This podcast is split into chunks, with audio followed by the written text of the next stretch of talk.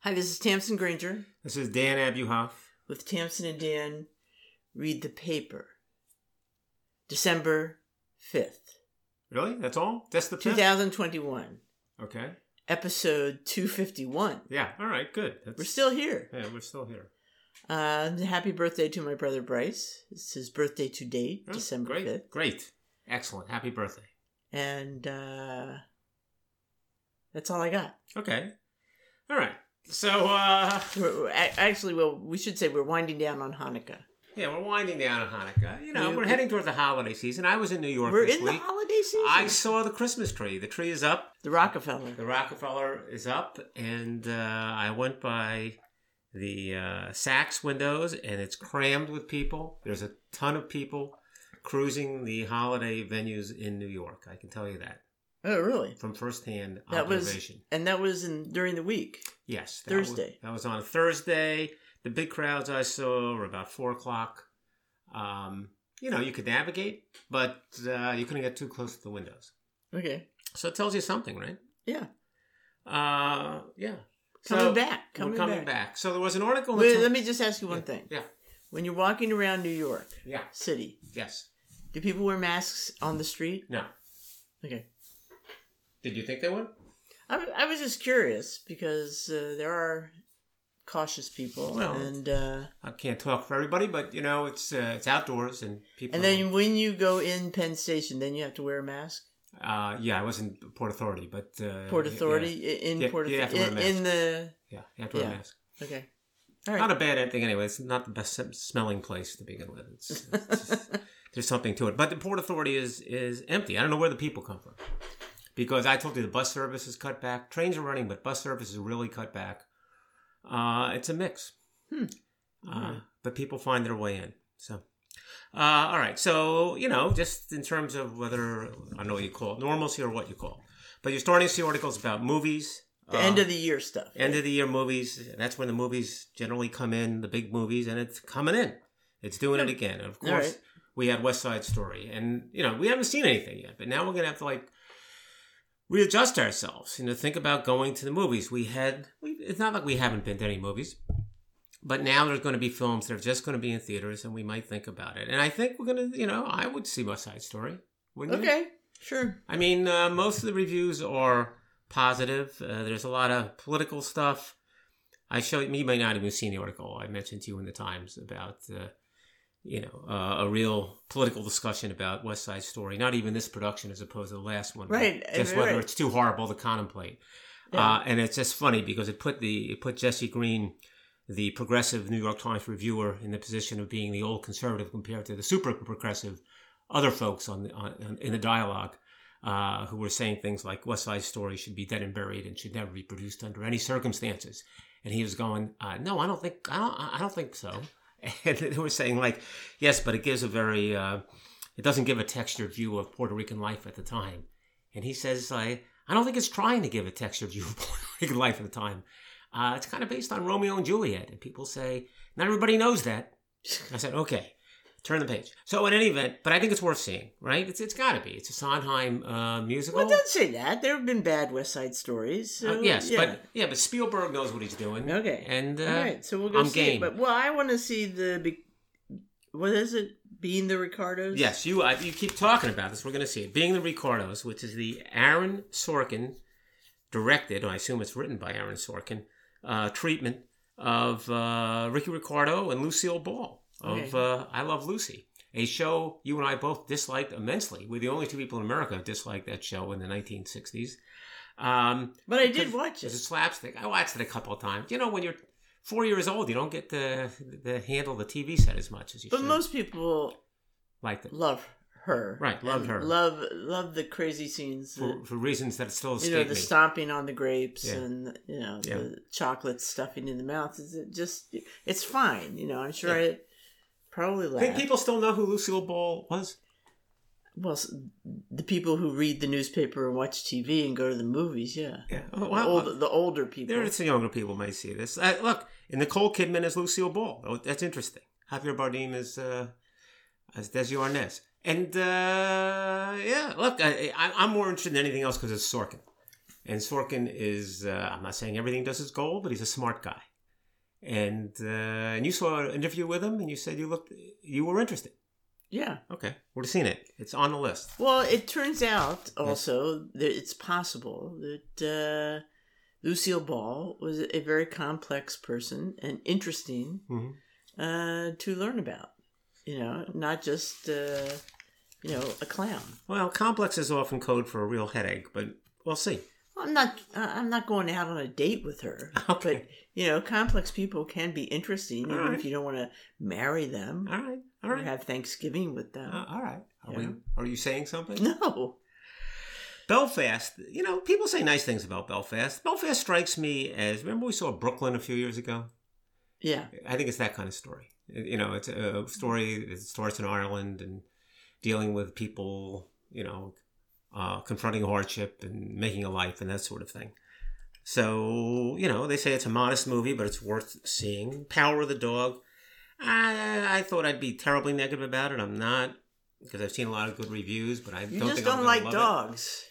Yeah, I don't love dogs, but I don't think it's about dogs. Yeah, but I, I think it just uh, you know puts you in a bad mood that dog is in the title. Ah, yeah. You know the movie I want to see that you're Right. not, you'll never guess in a million years. I'm interested in seeing uh, the tragedy of Macbeth, uh, the treatment of Macbeth, Joel Coen uh, with Frances McDormand. The Scottish Washington. play, I'm sorry, the Scottish play. And, and I have a feeling. of the Scottish. I play. have a feeling, notwithstanding that I saw uh, the play itself, the Scottish play, a year or so ago, I have a feeling this is going to be real interesting, even though I don't think anyone else has that feeling. Um, and you know, there's Tick Denzel Washington. right? I think I Anybody it. else I would know? Uh, yeah, Frances McDormand. Oh, okay. She plays Lady Macbeth, if you can imagine. She could be a rather grim Lady yeah, Macbeth. yeah. Well, I everyone's in their sixties. She's in her sixties. Denzel's in her sixties, so it's kind of an older Lady Macbeth and you know Yeah. couple. Uh, and of course, her husband's the director in his sixties, so you know it's right up our alley, honey. It's in our lane. really. Uh, yeah. Don't look up might be interesting. You know, uh, by Well, the guy who made a the comedy, Big Short. right? It is a comedy, but that could be worth seeing. Political comedy. Cyrano with Peter Dinklage is getting a lot of good buzz. Well, he's awfully good. Yeah. Oh, and Coda is still around. We never got around to seeing that. hmm They say uh, it's worth seeing. All right, so there you go. So, but going to the West Side Story, so that takes us back to uh, Spielberg, and you saw all the um, tributes. Spielberg. Spielberg. I'm sorry. I'm sorry. Sorry. Sondheim. You saw all the homages, all the uh, tributes to uh, to Sondheim this week, and you know, uh, people are always going to say wonderful things about Sondheim. I found, you know, I don't know if it's enough or too much or whatever, but uh, I found most of them not interesting, which is not a criticism. You know, people aren't bound to be interesting just to say I thought he was great. Uh, I- but I think what was mostly uh, not interesting was because they were just asking performers about him, mostly. And I'll explain why, but I don't think that's fascinating. Uh, what I found more interesting uh, in terms of an angle, there was an article in the Times today about letters that they saw that they uncovered or identified or were brought to their attention that he wrote to people to encourage them. hmm And one of the letters, they show it. It's reproduced. It's a letter to the guys who run the Fiasco Theater. Uh, he saw the production they had of Into the Woods. Which we saw. Yeah. And it's just a simple letter Dear Noah and Ben, as you must have gathered last night, I thought your work on the show was inventive and exhilarating to a degree I have seldom experienced in the theater. Thank you. What you and your company do is exactly why people like James and me write. You make me want to write more. Now, how can, can you imagine Getting that from getting that letter if you're doing something Right. like uh, Fiasco Productions, which is you know semi-established but not super established theater company from a bunch of guys who went to Brown, uh, and we saw that production. And I I thought that production was great. Yes. Okay, and uh, you, you went crazy about it. I, I I'm an enthusiast. I can't You were myself. stopping people on the street to tell them to go see it. What was I? Well, pretty much. I, I, I should have written a letter though. It would have, you know. Well, anyway, uh, but uh, to me though, I was thinking, what really sticks me more than anything, this in terms of the value, you know, the amazing accomplishments of Sondheim, and it is a production of Into the Woods, but it's not that one. It's the one that we saw, uh, the Music Mountain production The local. the local production in Lambertville. And I think I've said this to you before, but I'll say it again though, because I think it's the right time to say it. So that is a local theater production. It's a community theater. Uh, no, it's not community theater. regional theater. What do you call Yeah, it? yeah, I think so. Well, I- Look, somewhere in between. One okay? of the people in very- the theater works at the Starbucks Right, shop. right. It's okay. that doesn't mean he's not professional. Okay. Well, okay. I don't know all what it right. means. It's it's a small, small, small. Listen, thing. I think they're right. great. But tell me what you're thinking. Okay, He- he- but just so to give the, the audience a scope of the production, it's done in an auditorium. It doesn't cost a lot of money to go. It's canned music. They don't have live anything. It's so it's taped music. Uh, and uh, and they put on like twelve shows a year or something like that. So they only work on a show three or four weeks. Uh, and they did production of Into the Woods, and I found it extremely moving. And I was saying to myself, that to me is the best proof that that's a brilliant show, or at least a, an excellent show. Because if you put it in the hands, so we're not having Audra McDonald sing it, we're not having Meryl Streep in it. Okay, we're having you know a local person do it, and it still plays, Mhm. and it still resonates. That's to me the great evidence that Sondheim is great. So is that the one that Roundabout is doing? Yes, it is. So we're going to see too many of those productions. Yeah. Uh, yeah, and then they're going to have school children come on. It's going to be a disaster. But uh, whatever, whatever. but it, but it, but if you're right, if it's uh, brilliant and can withstand Yeah, a range, there is such a thing as seeing, seeing something too many times. That's another issue. Okay. we're not we're not Roundabout subscribers anymore. Uh, yeah, maybe we won't go. Uh, but we still have to see Caroline or Change, so that's still on the list. yeah. Okay, so anyway, enough about that kind of stuff. You were going to talk about something important. You were going to talk about uh, food. Something important. Food. Food. Food. Yeah. Yeah, food update. Yeah. I don't know. What do I want to talk about? Well, there's an article in the New York Times Yeah.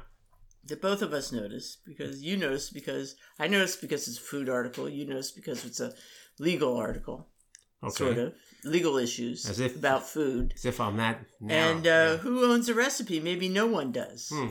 Okay, and so it's a it's a story about uh, people having control over you know uh, basically cookbooks they write or um, foods they you know devise, uh, etc.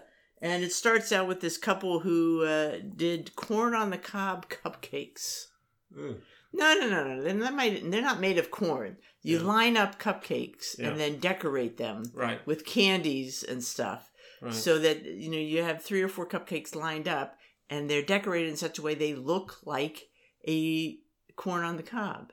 Um, and uh, so uh, you know, then they they saw their uh, um, it was in a cookbook. They put it in their cookbook. Then they saw it in a magazine. The magazine didn't credit them, so they were pissed off, and they were told, uh, you know, there's no um, uh, uh, copyright Yeah, there's no ownership. There's no. They don't have. Uh, they can't protect that. It's not theirs. for Right. uh, anything like that. So then there's another story about a, a woman uh, who had written a book about uh, her growing up uh, in Singapore Mhm. and uh, the food and recipes for the food. Mhm. And uh, she, this, she, this was published, I think, 2008 or something. Then recently there's a new uh, cookbook she's reading by a prominent uh, British um, cookbook author and uh, it it seems you know extremely uh, similar to the Right. in terms of the recipes, but also in terms of the personal memoirs. Right. Okay. The, the writing itself. Um, so she actually uh, contacts the publisher, and uh, the book is withdrawn. right, because that is subject to copyright. You know, The memoirs. the way it's the way something's The written, writing, the yeah. writing is subject to copyright. It's protected. You can't copy it and claim it as your own. Whereas uh, a recipe itself is out into free domain, open domain. Yeah, but it's still writing. Not necessarily. It's the elements. I'm just giving the legal distinction. It's Okay. the substance of it. Okay, the idea that you need two cups of milk and uh, you know a quarter cup of wine vinegar or whatever it is. That's considered substantive, and that's free to share. It's the way you describe it. If you if you if you do word by word, saying you know as I curdle the cream, I think of my time in As you curdle the cream. Well, I, am making, Curdle I'm the vamping cream? here. Okay, but my point is that that whatever. All right. Whatever. So anyway, and and so uh, you know, and then other people, you know, they interview some people like Bonnie Slotnick, of Bonnie Slotnick cookbooks Yeah. in the East Village of Manhattan. She says, "Yeah, um, cooking. The history of cookbooks is basically just you know borrowing and sharing, which some people may call Right. plagiarizing. Yeah. Uh, but uh, that's what it is. So you know, it's just it's a complicated uh, But, but discussion. But when she says the history of cookbooks, she's saying the history of recipes. She's saying the, the, the way people make something is Right. borrowing shit. right, right. Right. And that's, that's an open Right, domain. yeah, recipe development. Yeah, and sure. uh, yeah, and of course, and there's no, uh, you know, it gets so complicated in uh, art and culture about Mm. these concepts of appropriation, Right. and uh, but uh, recipes are all about appropriation and uh, and legally, the lines are very clear. So, uh, you know, generally speaking, it's out there. So anyway, that that was an interesting article. I read another little um, blurb in terms of uh, what do we call it? The um, short uh, the uh, shortage of uh, supplies Right. in uh, the U.S., Mhm. perhaps in the world at Mhm. this point. Turns out the latest shortage is cream cheese Cream cheese, that's right. and uh, you know all the you know big guys in New York like Zabar's and Barney Greengrass, et cetera, and so forth, who rely on cream cheese for the bagels they're serving like crazy. Uh, they're you know they're about to be caught up short. Let me ask you a question. What? You know a little bit about food. Can't somebody make cream cheese? Can't you call somebody who's in the dairy business and say, These "Can you guys, these cheese?" guys sell hundreds of pounds. They're using hundreds of pounds. No, it's not that easy. You know, it's, If you have an unlimited supply of milk, you should be able to make cream cheese. It, you know, you can't turn a corner and do that.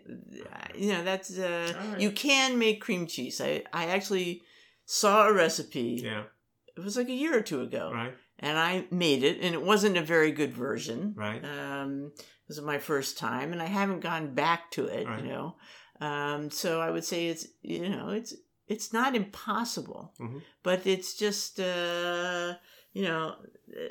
They use a lot of. That would be a lot of. All right, That would well, be a lot of. Maybe it'll turn people on the farmers. But you cheese. yourself went to the grocery store and there was no whipped cream cheese. I understand. I, Yeah. I, I was shocked. So even you know ourselves are having to whip our own cream cheese, Yes. and and all these guys use Philadelphia, and they actually use a product that's not exactly um, what we eat, yeah, because in many cases it's the basis for their um, scallion cream cheese Mm-hmm. and the you know the salmon cream cheese and so on and so forth. But anyway, so uh, you know keep your eye on that if you're building your holiday meals around, cream, cheese. Yes, And, and you know, the, the, well, the cheesecake guys are going crazy too Yes, right. because they're you know you gotta make uh, gotta You need cream cheese for that. Yeah. um, so there's that, and then um, you pointed out to me that um, Substack, which is how how would you describe it? A subscription service for writers uh, of newsletters, Right. uh, has um, added Ruth Reichl Mhm. to their um, offerings. Right. And we like Ruth which- Reichl. yeah, I mean she's she's a very interesting writer, a fun, interesting writer. I love food writing. I love travel writing and food writing, um, and so I would be excited to. Uh, um, uh, you know, I haven't ever considered this. There is, it's a subscription service Mhm. and you pay individually. You pay per newsletter. It's not Yeah. like you sign up to to Substack and you get everything. You have to sign up with Ruth, and uh, so you know maybe um, I don't know, not impossible, but uh, anything else interesting about that? Uh, no, you know, we, uh, we, everybody knows Ruth Reichl, former editor of Gourmet and Restaurant Critic, etc. She would uh, she would be fun All right. to to Well, read. maybe you should. Maybe you should sign up for it. Yeah, I'm just slow to uh, get on to all this uh, digital stuff. You're not slow. Not that many people get those kind of things, but uh, Ruth Well, that is true. You know, you look at the podcasts and they have thousands, Yeah. tens of thousands of subscribers. You look at these um, newsletters, it's Yeah. hundreds. Yeah, so, Uh, you know, they're coming along. But the big ones make a ton of money. They're really, um, Yeah. Well, there's very little cost. Yeah, I mean, there are millions of dollars Yeah, that right, some people make by doing these newsletters. All right. So here's what's really going on that we're all concerned about more than anything else, and that's the baseball lockout. The baseball lockout, Tim. You were saying to yourself, lockout. There's no season. The season's over. The World Series is done. lockout, what could they be talking about? And what they're talking about is, I'm, I'm reading your mind, right? What they're Right. talking about is that the uh, there's a commercial, I'm sorry, commercial, there's a collective bargaining agreement that the owners, major league owners, have on the one hand uh, with the Players Association on the other hand, and it sort of sets up the rules under which free agency works and, and that sort of thing uh, Okay. operates. And that And there's a disagreement. no, the agreement expired. It expired. Yes, the collective agreement expires. So they're having to years. negotiate a new one. They have to, unless they agree to extend. They don't agree to extend, and so in a preemptive way, the owners say, "Look, we're not going to let this traipse along without rules. Uh, we're locked down uh, until uh, the two of us get together and hammer out a new agreement." Well, lockdown doesn't mean much when the season's over. Uh, it means something. It means you can't use the training facilities of the Yankees in Florida or something like that if you're an Mhm. injured pitcher. But it doesn't mean too terribly much, except uh, there's going to be a lack of dealings between individual teams and individual players. You won't see free agent signings during the lockdown. But what is, but no one's going to miss a paycheck, which is the main thing. Okay. So there's no pressure. That's a relief. Okay, there you go.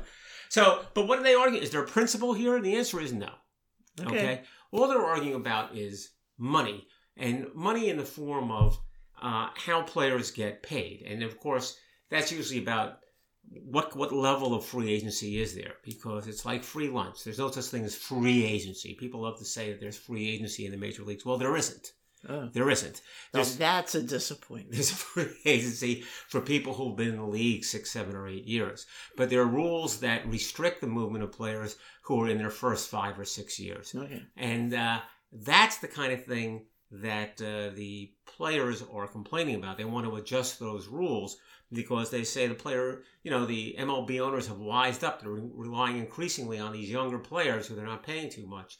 And uh, therefore, they're escaping the consequences of the free agency, which applies to the older players. That's an overstatement, but that's what the Players Association says. What's interesting is that you always need some construct because nobody, no group of owners is willing to accept complete free agency. So what you have in football, for example, is you have a salary cap. hmm You don't have a salary cap in baseball, so they're doing it a different way. Mm-hmm. Uh, but it's just, you know, the, the owners are saying, look, uh, we're looking for a different deal because we're worried about the owners who don't make money, the poor owners in the cities like Pittsburgh. The Players Association says, well, we're worried about the young players who don't make money. Uh, they're all worried about the, young people. But the Right, truth is, yeah, they, right, could, they could reconfigure what they want to do. So it's all about nothing. And what further complicates it is that the value of the teams isn't really based on their revenue so much. yeah. So they talk about revenue sharing, but there was an article uh, that ran in the Times a week or 10 days ago. The headline is Why Knicks and Lakers Are Worth Billions, Win or Lose. They're each estimated to be, each of those basketball teams, to be worth $5 billion. They're both having terrible seasons. And it says in the article, it doesn't make any difference if they win or lose. Okay. They're still going to be worth that amount All right. why? There are two reasons. Uh, but you know, one is that um, you know they sell a lot of tickets in advance. Two is that they rely on cable contracts. But the main reason is that it's the value of the team that matters, not the annual revenue. And the value of the team is based on like the value of a painting. See, I'm now I'm drawing you in. The value, in other words, it's a rare thing. How many how many NBA franchises are there in total? How many franchises in the Northeast? How many franchises in New York? Well, Mhm. one, right? Two, maybe if you count Brooklyn as part of New York. But uh, even so, it's a rare gem. So if you have a billionaire who wants to play in that league, who wants to swim in that fishbowl, you know, it's he's got to have it. So it's called the the next greatest fool theory of team ownership. What will the next greatest fool pay? In other words, in 2014, the Clippers were valued. Los Angeles Clippers were valued at 575 million dollars. Right. A few Okay. months later, it was bought by Steve Ballmer, who's the second in command at Microsoft. All right, Right. what did he pay? Two billion.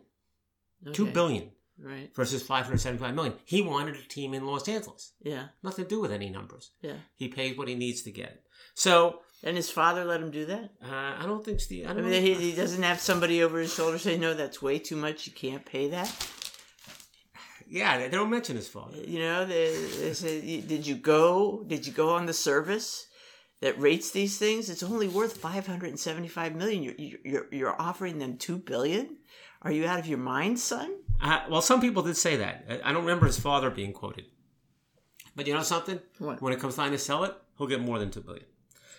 It's, the world is, is hard to conjure But sometimes. if you know all this, Yeah. how come we like don't I- buy things and sell things for trillions our of time will dollars? come, Tim. Really? Just, just, hang. Really? Stay, with me. I think we're always the fool, not the. No, uh, no, no. We're never the fool because we don't Okay. buy. But Well, uh, well, that's true. so you know that. Okay, I, I, I've taken enough of your time. Move, move on.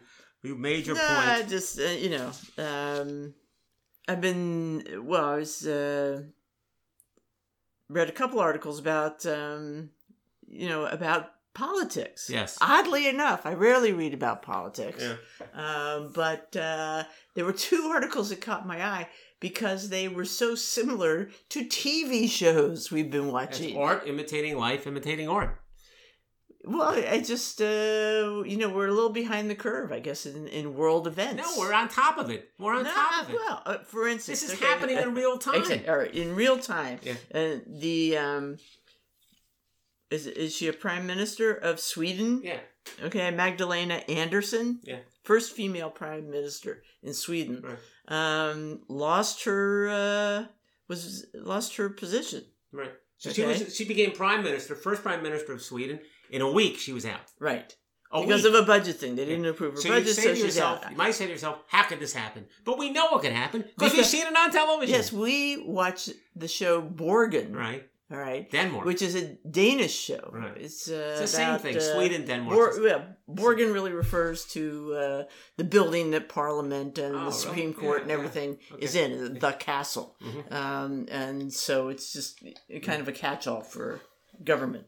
And uh, anyway, so that main character was a female prime minister, and she's always about to lose her job. Why? Because of the budget problems, which Yes, is what this woman yes, had. She had budget Yes, problems. Yes, and she's always hanging by a thread, and somehow she gets back. And this happened too. Magdalena Andersson uh, was voted out, and then she got uh, voted same, back in. It's the same thing. As a, the woman's trying to she keep a gathered coalition enough together. support. Right, but if you read the article, she's she's got a minority, and she was only governed by virtue of a of a coalition of a combination of the different parties. It's just like the woman in Borgen. It's exactly Maybe the they're just using the script as a way to.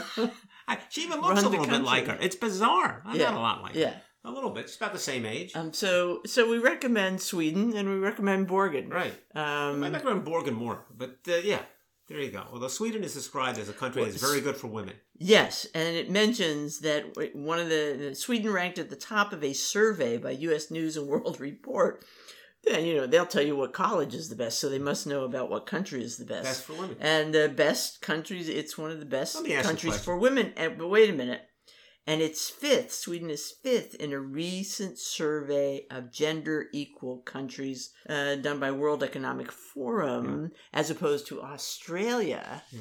which has sunk from 15th Yeah. to 50th Yeah.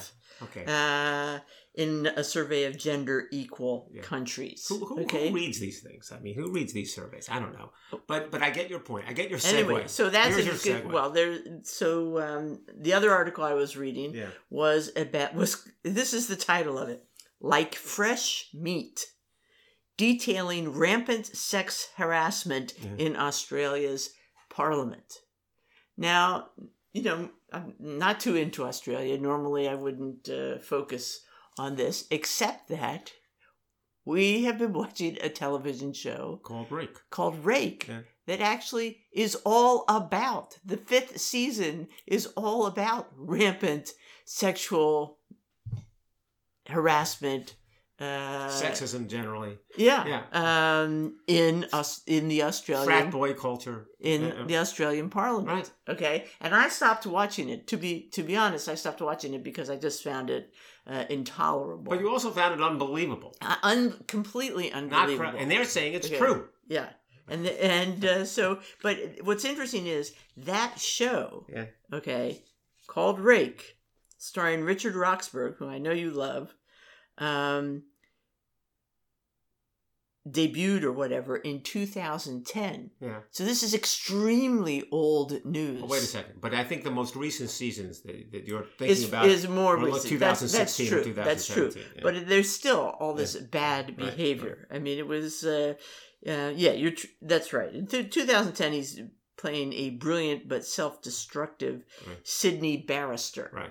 Okay, by the time we get to uh, the fifth season, he's a member of par- Parliament, largely by accident. Right. Um, and uh, so, you know, uh, it, I, it, I mean, it's just really funny. We're learning about the world Mm-hmm. through the magic of Netflix.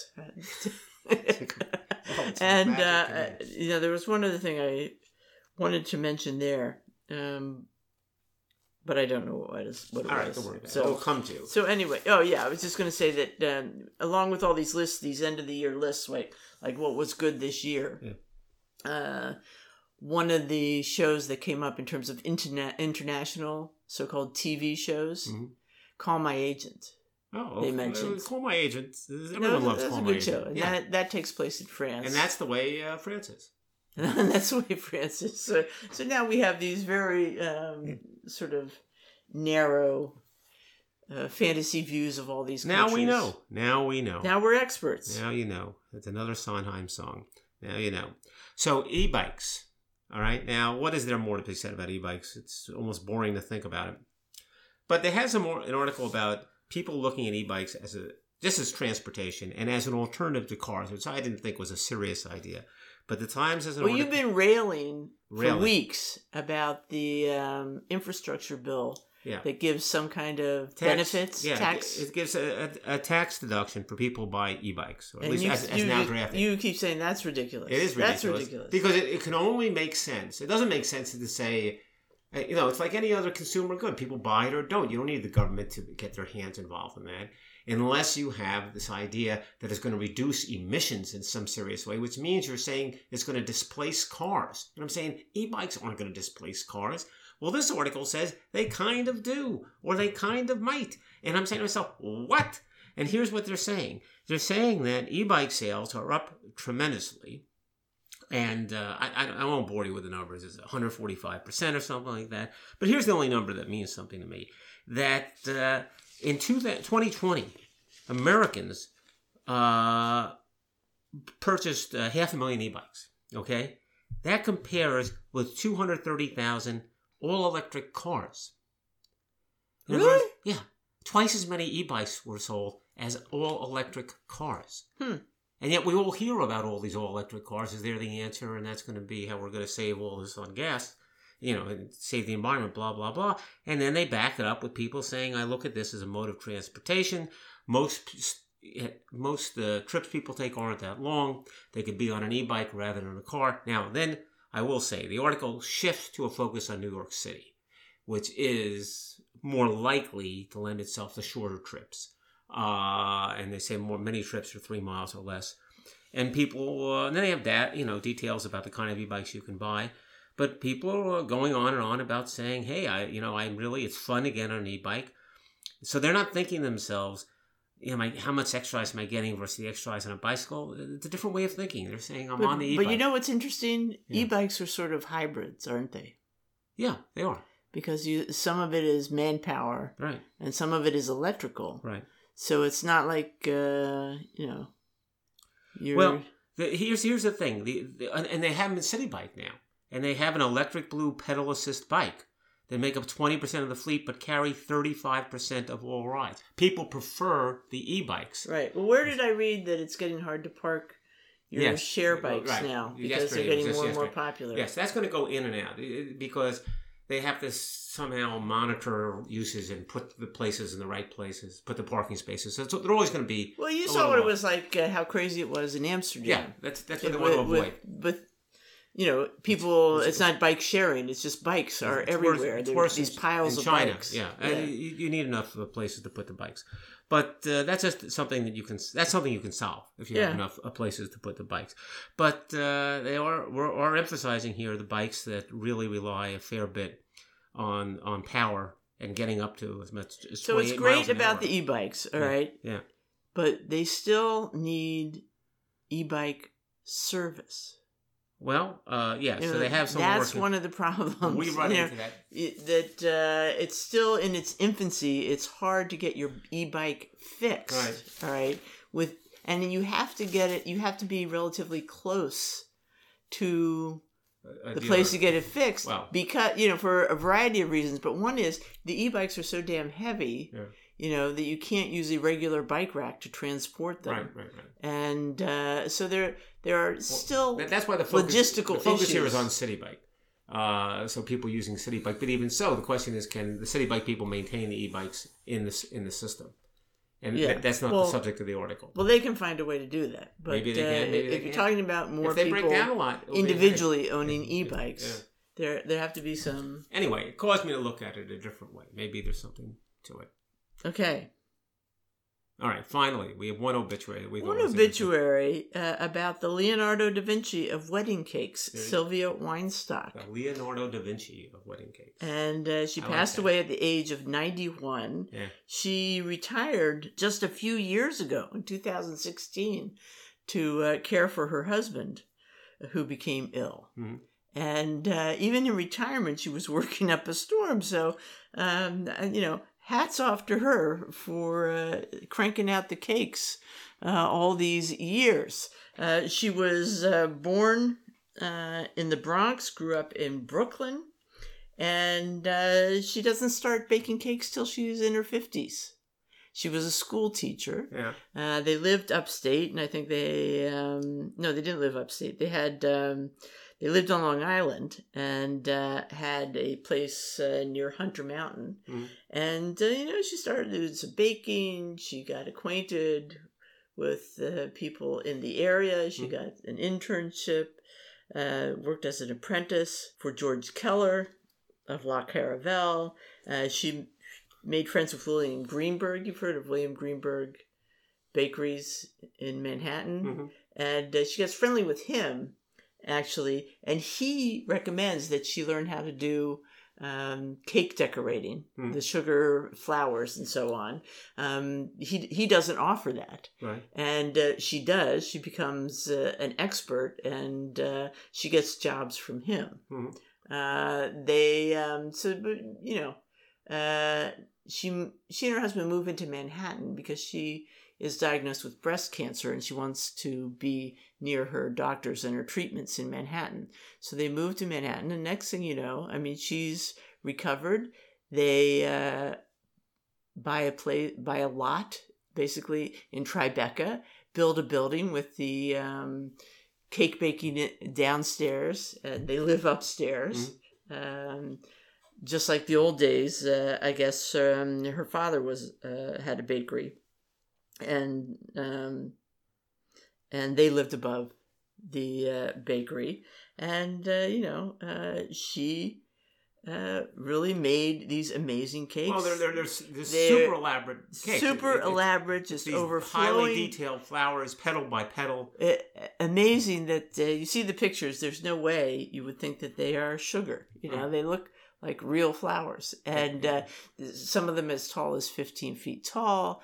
They've been flown all over the world. She made one for a Saudi prince or you know billionaire or whatever was flown there in the private jet. Sometimes she and her husband uh, flew the cakes across, you know, to wherever they were going. They would get a um, a seat for the cake and uh, escort it. Yeah, I think In they, the plane. she does it for Republican leaders, for Democratic leaders. I think one for Trump or something like that. Right. Uh, And, and they cost like the uh, Clintons have ordered from her. The yeah. Trumps have ordered from right. her. and it's know? like it's like five thousand or fifteen thousand? It's like a zillion dollars for these. oh no no no fifty thousand. fifty thousand. That's right. Okay, That was the Sophia she did. Yeah, the, she did a five-tier cake with thousands of sugar flowers. for fifty thousand dollars. and fi- well that's the estimate that's in the paper. So um so anyway she there's also a cute story from her um how she met her husband. Yeah. she was at rockaway beach and she was 17 and she just walked up to a group of boys and said who wants to go swimming with me? And uh benjamin weinstock stepped up. And uh, so uh, when she and her husband got married, they had a very simple, small wedding, like 20 people, Hmm. and uh, just a little honey cake hmm uh, for their wedding. And so, you know, people will ask her, well, you know, wouldn't you like to reaffirm your vows and, and have, you know, a fabulous wedding and fabulous cake? Uh, and uh, she said, no, no, no, no, no. Uh, I got away with the best guy in the world. I'm happy. Yeah, yeah. Um, Yeah. So it, it, just uh, kind of a nice story. Yeah.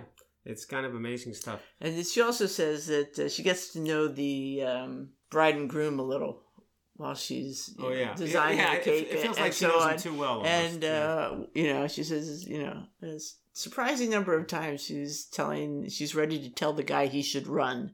But I, you know, I'm sure every, you know, people turn into a bride, bridezilla, yeah. even if they're not. Uh, Well, hopefully she doesn't toxic. doesn't indulge herself. Doesn't do, doesn't do that. no, I, probably I- not. I'm sure she didn't. Well, she'd lose the business. She wouldn't have a you know this amazing business, but um, she found uh, her calling, and she followed it right into the '90s. I mean, that's That's great. that's a great story. All right, so uh, that's it this week, and uh, we'll. Yeah, we're still playing with the babbies and stuff. Oh but, God! uh, yes, yes, yes. Yeah. We're, we're serious grandparenting. Uh, we're trying to retain our edge, and uh, we'll see you uh, next week. This is Dan Abuhoff. and Tamsin Granger with what is it? Tamsin Tamsin and Dan. Dan reading the paper. You'll get it eventually. right, when we get right. to 350, you'll have it. bye bye.